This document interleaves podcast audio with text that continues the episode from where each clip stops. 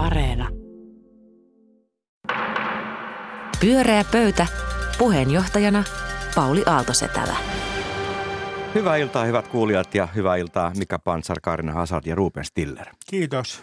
Kiitos. Oletteko valmiita jakamaan kaiken, mitä teidän sydämellä tänään on jaettavaa? Jep. Yes. Kyllä. Erinomaista. Lähdetään liikkeelle.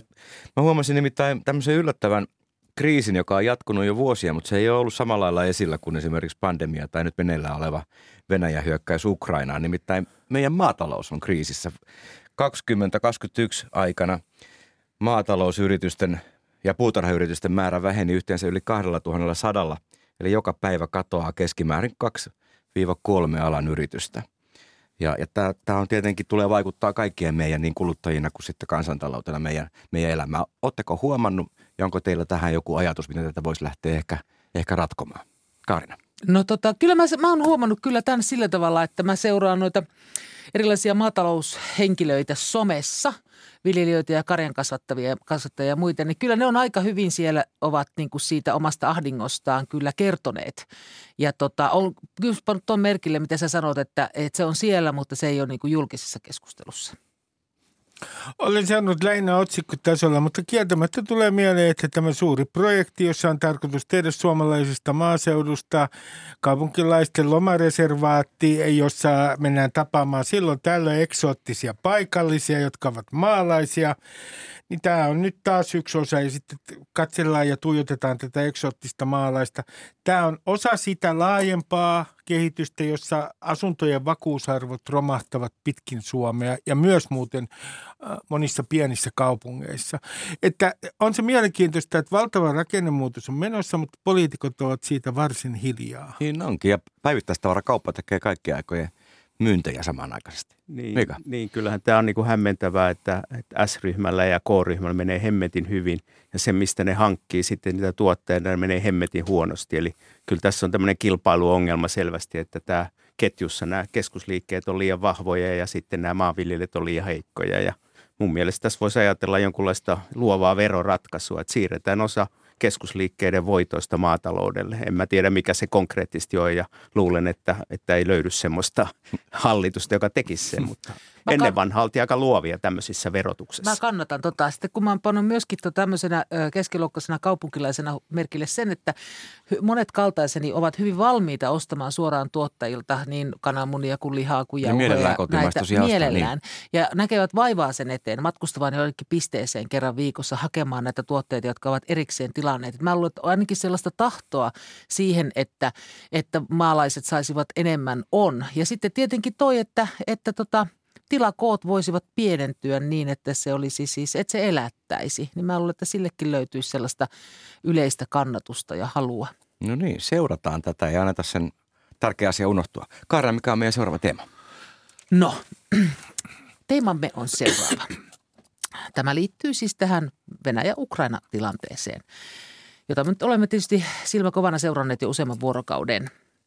Ja tämä mielessä – mä huomasin, että tota Pietari Ska, jääkiekkojoukkue, joka on siis KHL pelaava Putinin oma joukkue, lempilapsi, jota myös tuomarit yllätys, yllätys rakastavat. Se oli eilen jääharjoituksissaan pukeutuneena maastopukukuosiin eilispäivänä. Mä en koskaan aikaisemmin nähnyt tätä. Kuviahan jaettiin täysin niin kuin avoimesti ja halulla selvästikin sieltä Pietarin suunnasta. No viestihän oli täysin selvä, mitä tällä tavoitellaan. Ja ja sitten mä myöskin huomasin sen, että Moskova Spartak jääkiekkojoukkue KHL tulee tänään nyt kun tässä keskustelemme, niin tuohon muutaman sadan metrin päähän varmaan ovat siellä para aikaa valmistautumassa illan peliin toista KHL-joukkuetta jokereita vastaan. Siis äh, tässä on tämä Jokerit, jolla on suomalainen nimi, niin sehän on venäläisten omistama joukkue, joka pelaa venäläisten liikassa. Ja tämän hallinkin, tämän Hartwall Arenankin venäläiset oligarkit omistavat. Ja sehän sijaitsee keskellä valtakuntamme suurinta raideliikennesolmua.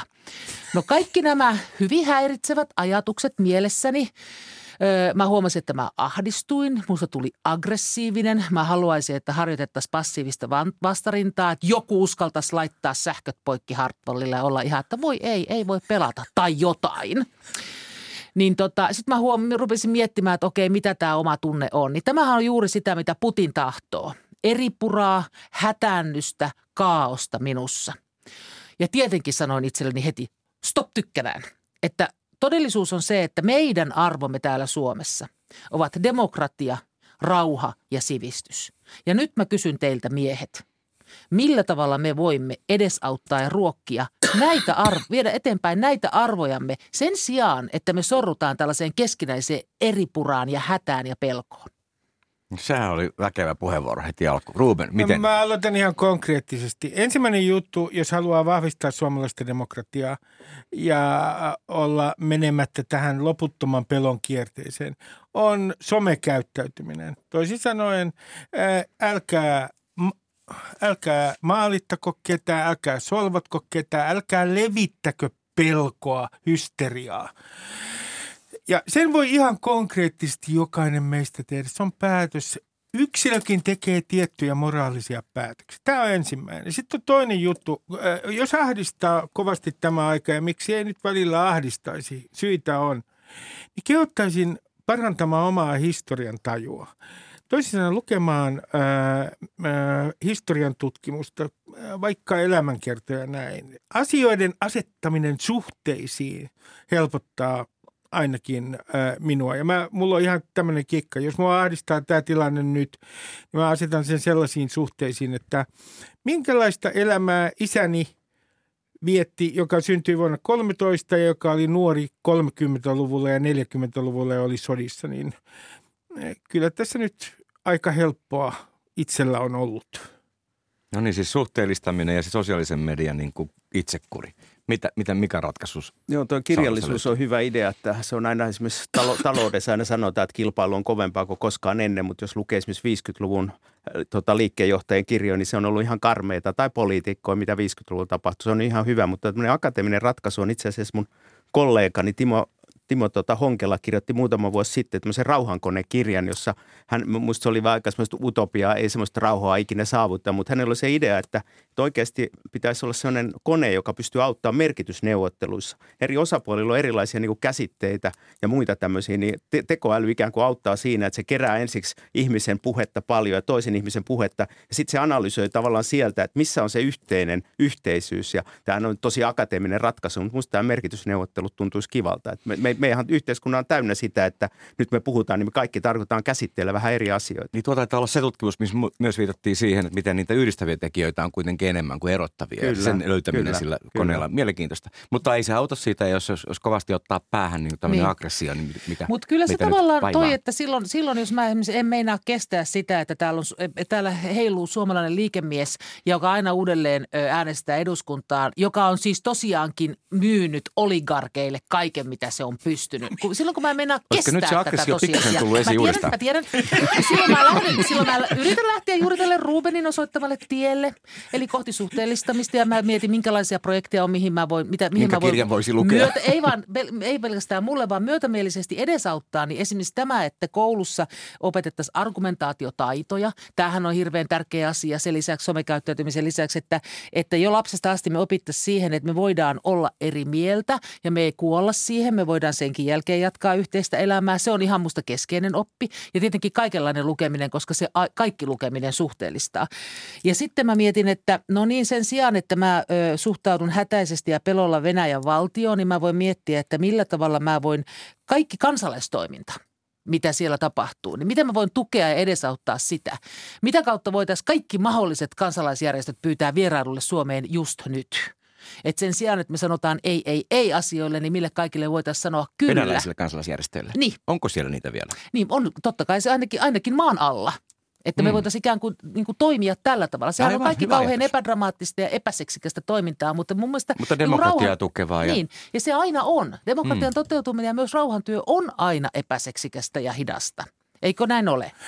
No silloin kun minua äh, alkaa todella ottaa päähän se, että Venäjän propaganda aliarvioi jokaisen sellaisen ihmisen älyä, joka ei ole täysin imbesilli, niin silloin minä rauhoitun, itseni rauhoittelen ja ajattelen niin kuin näin, että kenties meidän täytyisi täällä Suomessa myös niin kuin miettiä tätä niin sanottua resilienssiämme. Ja otan siitä ihan konkreettisen esimerkin.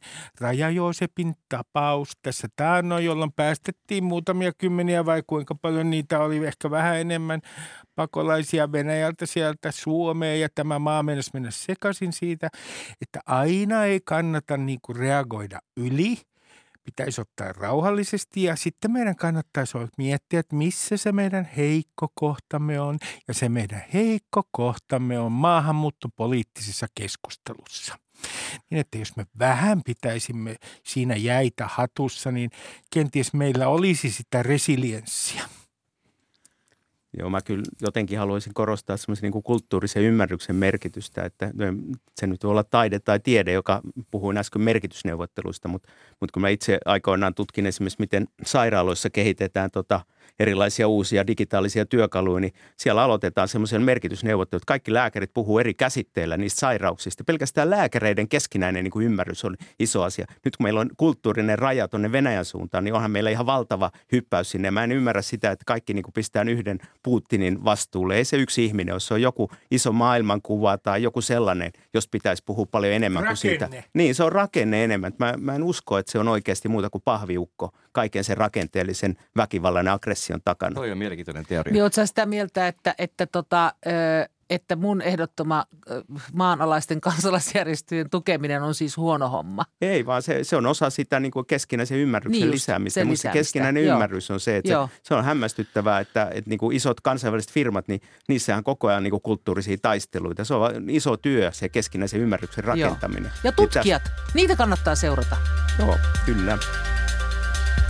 Pyörää pöytä.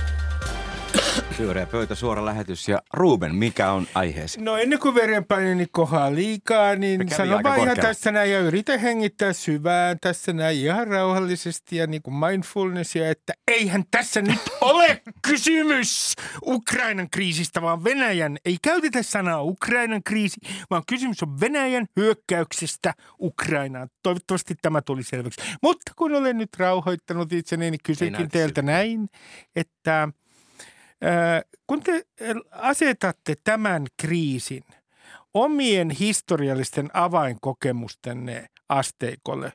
Sellaisia suuria historiallisia tapahtumia ja kriisejä, mitä olette elinaikana nähneet, niin miten te katsotte ihan henkilökohtaisesti tätä kriisiä? Ja sitten toinen kysymys mulla on tietysti seuraava. Mikä on teidän ennusteenne? Miten tämä tulee vaikuttamaan esimerkiksi Suomen ilmapiiriin, niin NATO-keskusteluun kuin muuhunkin? Tämä kriisi, koska tässähän on nyt tällainen ennuste, että itse asiassa tätä jännitettä tulee kestämään varmaankin vuosia. Annan puheenvuoron Mulla niin kuin ehdottomasti semmoisia historiallisia avainkokemuksia tai tärkeimpiä hetki on ollut Berliinin muurin murtuminen. Se on mun elämässäni iso juttu, että se oli todella mahtava juttu ja tavallaan tunnisti, että nyt jotain hienoa tapahtuu. Sitten taas tässä negatiivisen puolen, mä olin 12-vuotias, kun Tsekkoslovakian miehitys tapahtui ja pihalla muistan kaverin Ilkka hu- juoksi ympäri ja huusi kolmas maailmansota on syttynyt. Ja mä en kyllä silloin uskonut siihen, että tavallaan tietty optimismi, ehkä mulla tämmöinen tällä hetkelläkin ehkä vaivaa, että mä luulen, että, että Venäjä maksaa kalliisti tästä tästä kaikesta ja niiden käy huonosti. Ja se on mun optimismiani. Joo, mä mietin tuota henkilökohtaisuutta tuossa, että, että suuret maailman tapahtumat, niin nehän muuttuvat henkilökohtaisiksi vasta, kun ne jollakin tavalla kokee. Mm. Että eihän esimerkiksi olisi sitten kysymys sitten vaikka Tchernobylistä tai Neuvostoliiton hajoamisesta tai, tai Berliinin muurin murtumista. Näki kuvia, mm. ymmärsi, että se tapahtuu jossakin, niin kuin nytkin näkee kuvia ja käsittää, että se tapahtuu jossakin. Mutta että kyllä mä odotan ensin sitä, että tuleeko tänne ukrainalaisia kausityöläisiä, jäävätkö he tänne perheineen ja miten se niin kuin tavallaan oikeasti, mitä, tapahtuu, mitä tapahtuu meidän hinnoille, meidän kaupankäynnille ja millä tavalla se vaikuttaa meidän niin kuin konkreettiseen elämään elämää. Että, että kun sä kysyt, että, että mihin tämä asettuu sillä skaalalla, niin siihen on pakko sanoa, että mä en tiedä vielä.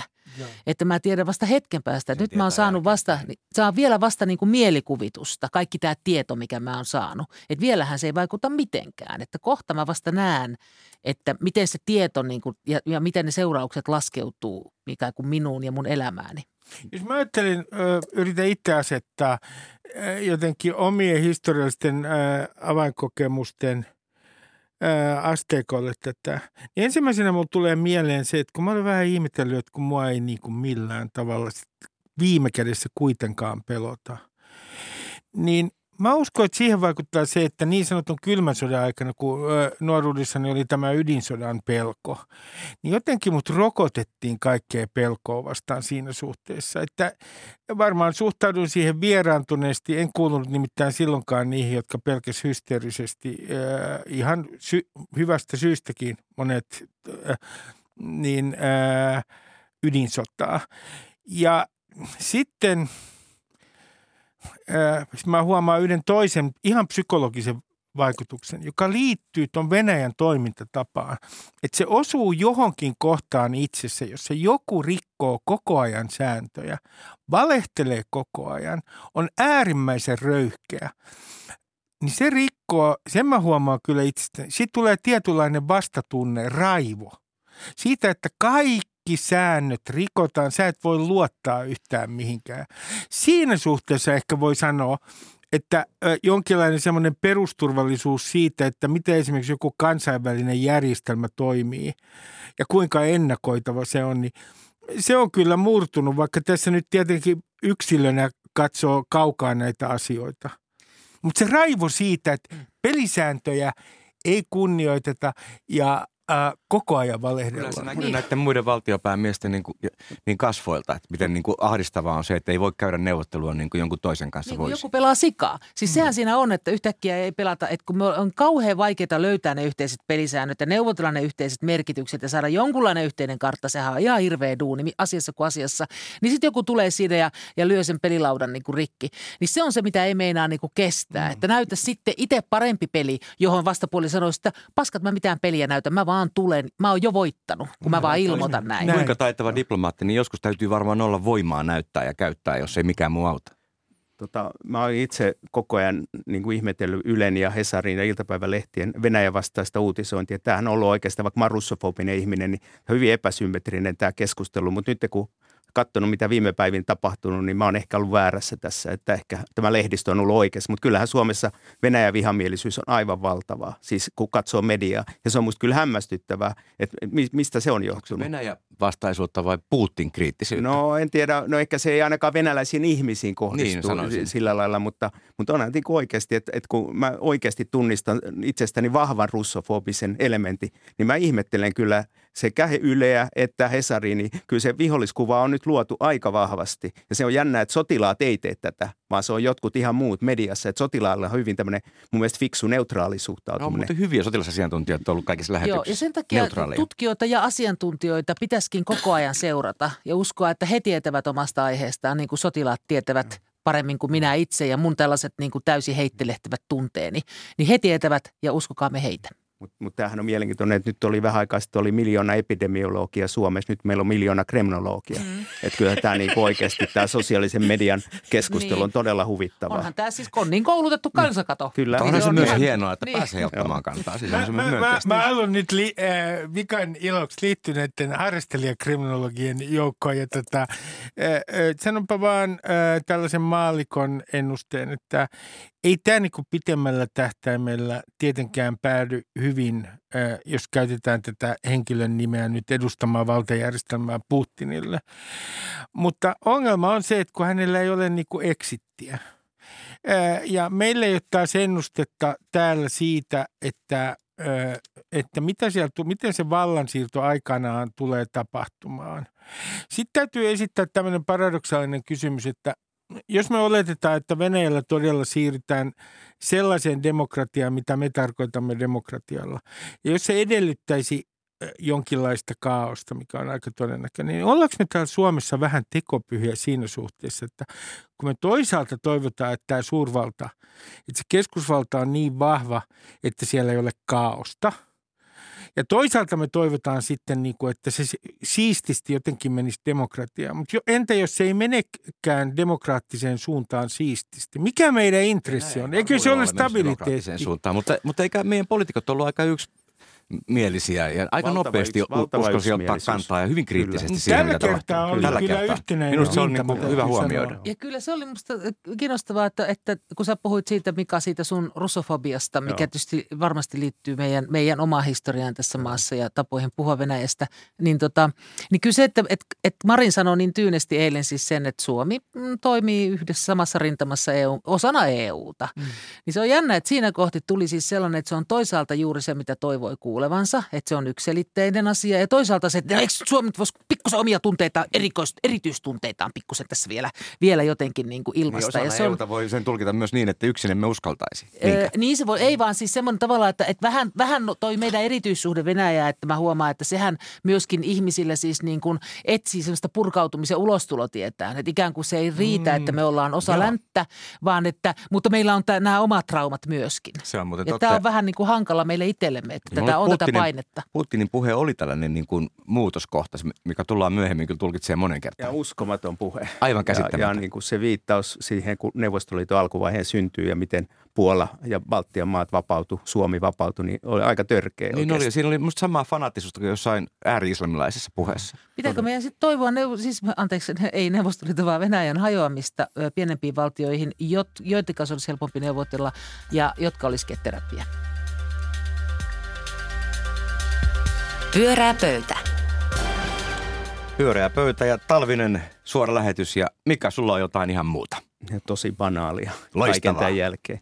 Hyvin myyty. Joo, tämä on tota, kuulijapalautteessa on toivottu yhtä aihetta, joka ärsyttää ihmisiä varmasti eniten elämässä ja se on asiakaspalvelu. Eli, eli tota, Yes! et, et, et, kun, Äsken vi- puhuttiin, että ei mitään Niin, eri puraa vi- vi- semmoista vi- vi-. Viimeisten kymmenien vuosien aikana niin, niin tota, yrityksissä on, kaikki yritykset on asiakaslähtöisiä ja asiakas on kuningas ja muuta. Ja, ja on se kummallinen juttu, että markkinatalous ei sitten toimi, että kun mä seurasin sosiaalisen median keskustelua, että joku oli Finnaarilta jonkun lipun ostanut ja sitten ei ollut maksanutkaan, sitten joutui tunnin jonottamaan siihen, että korjaa Finnaarin virheen maksullisessa puhelu, puhelimella tai maksu, maksulla. Ja sitten siellä luvattiin Finnaarin, että korjataan se asia. Ja sitten sitä ei kuitenkaan korjata. Ja uudestaan tunnin puhelu, maksullinen puhelu Finnaarille, Finnaarin mokauksesta. Että tämmöisiä esimerkkejä on aivan valtavasti. Ja esimerkiksi nyt on tehty asiakas tämmöisiä tyytyväisyystutkimuksia, niin siellä on pari firmaa, jotka pärjää Suomessa hyvin. Alko ja apteekit on erittäin hyviä. Mustia, Mirri ja verkkokauppa. Mutta sitten kaikki muu onkin kaukana. Ja kaikista huonointa on energiafirmat ja, ja telealan firmat ja muut tämmöiset. Ja ihmisiä harmittaa. Ja eniten harmittaa se, että siellä on robotti, joka vastaa kysymyksiin, joka sitten lopulta sanoo, että mene meidän sivuillemme ja niitä Niin, sivuilta ei saa vastausta niin. kuitenkaan. Mm. Niin mikä teitä harmittaa? Että, että mul- mulla on oikeastaan, nyt mä asun väliaikaisesti, äh, väliaikaisesti tota, semmoisessa väliaikaisratkaisussa, niin, niin kun sit kaikki on pielessä, niin sitten sinne soittaa asiakaspalveluun, niin ei ne pysty tekemään mitään, että vessanpönttö ei toimi. No ehkä viikonlopun jälkeen saadaan joku putkimies, eikä sitä tullutkaan. Et, et tämän tyyppisesti jokaisella ihmisellä on näitä kokemuksia. Onko teillä mitään vai oletteko te tyytyväisiä asiakaspalveluun? Kyllä, Mika, minulla todellakin on.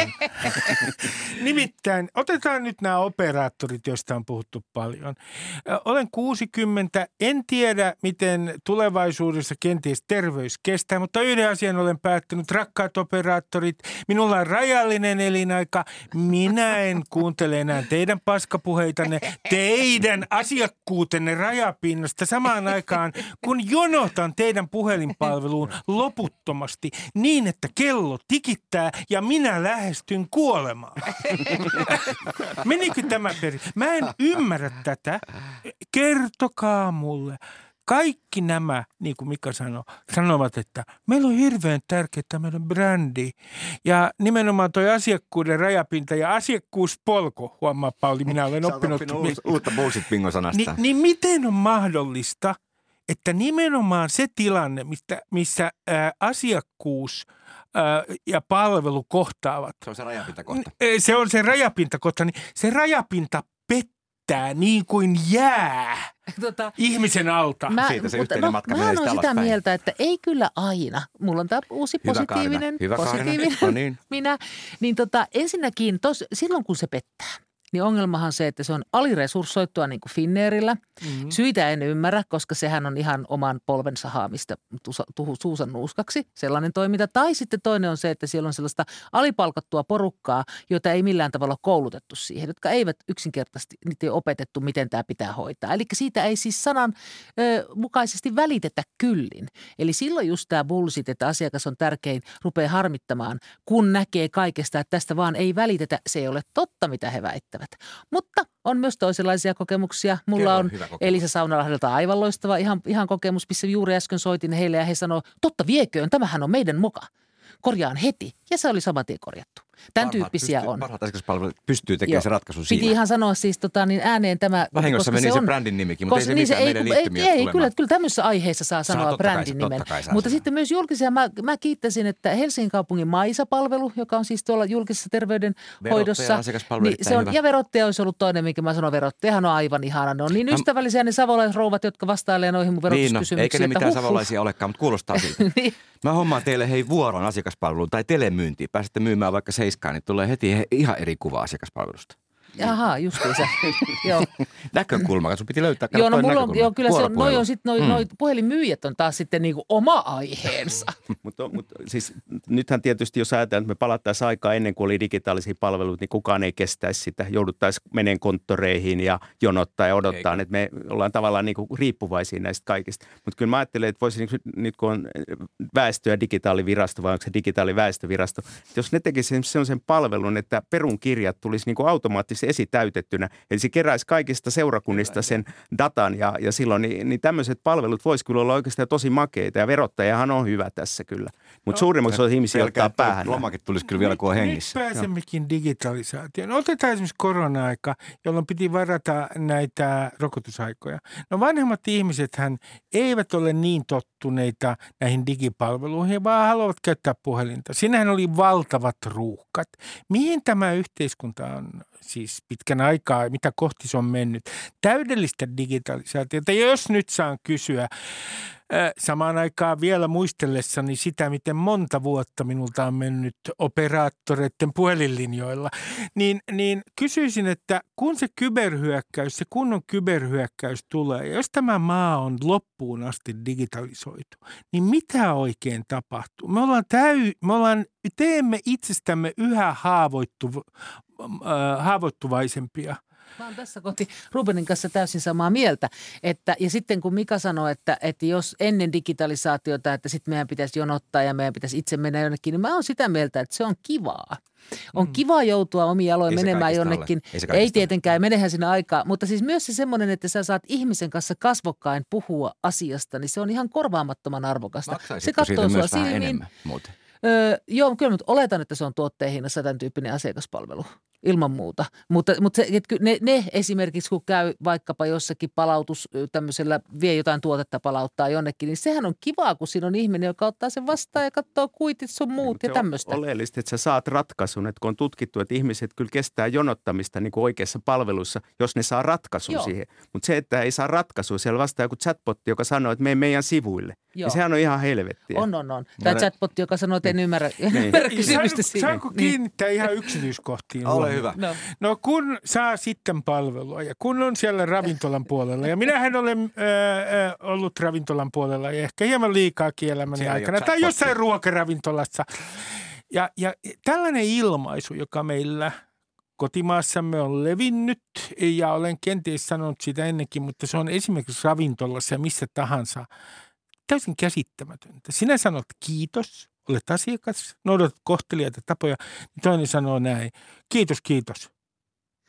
Mikä kiitos, kiitos? Okei, nyt me mennään jo tämän tyyppiseen. Me mennään tällaisiin. Ja, ja, ja ja, ja sitten mä toisaalta sanon, tämä henkilökunta – johon sitten kohdistuu aggressioita, mä sanon yhden puolustuksen sanan, niin kysymys on rakenteellisista jutuista. Kun ihmiset laitetaan jonottamaan se lippu kädessään tarpeeksi kauan, kaikki aggressiot kohdistuvat ää, asiakaspalvelijoihin. Tähän on tuttua esimerkiksi hoitohenkilökunnan suhteen. Niin eikö sitä, onko se nyt kerta kaikkiaan mahdotonta tajuta sitä, että kuinka paljon se vaatii henkilöresursseja. Minkä takia joka puolelta laitetaan ne henkilöresurssit ihan minimi. No ymmärrän palkkakustannukset ja näin, mutta jos se vielä heikentää brändiä. Kato, se aikaviive on myös kysymys. Että botti vastaa yhtä aikaa miljoonalla. Mutta aiko, no, aikoinaan tota, Nokialla oli nerokas, kun oli tämä eliittikännykkä, varmaan maksoi 10 000 vertu, jossa oli tämmöinen concierge-palvelu. Eli siellä on oma sihteeri. Jokaisella on oma sihteeri. Se on ainakin mulle aika hyvä, että mä voin sanoa, että hoidan nämä asiat. Nyt mä, tuntuu itse hoitamaan. Mä myyn itteni semmoiseksi aulamummoksi johonkin rauhoittelemaan ihmisten tunteita, kun ne jonottelee. Kiitos Mika Pantsar, Kaarina Halsart ja Ruben Stiller. Ja Kaarina esitti juuri tämmöisen vienon työpaikkatoivomuksen Aula Mummon hommasta. Olipa hauska jutella teidän kanssa tänään. Mun nimi on Pauli Aaltosetälä ja jatkamme ensi keskiviikkona. Pyöreä pöytä. Hei hei. Pyöreä pöytä.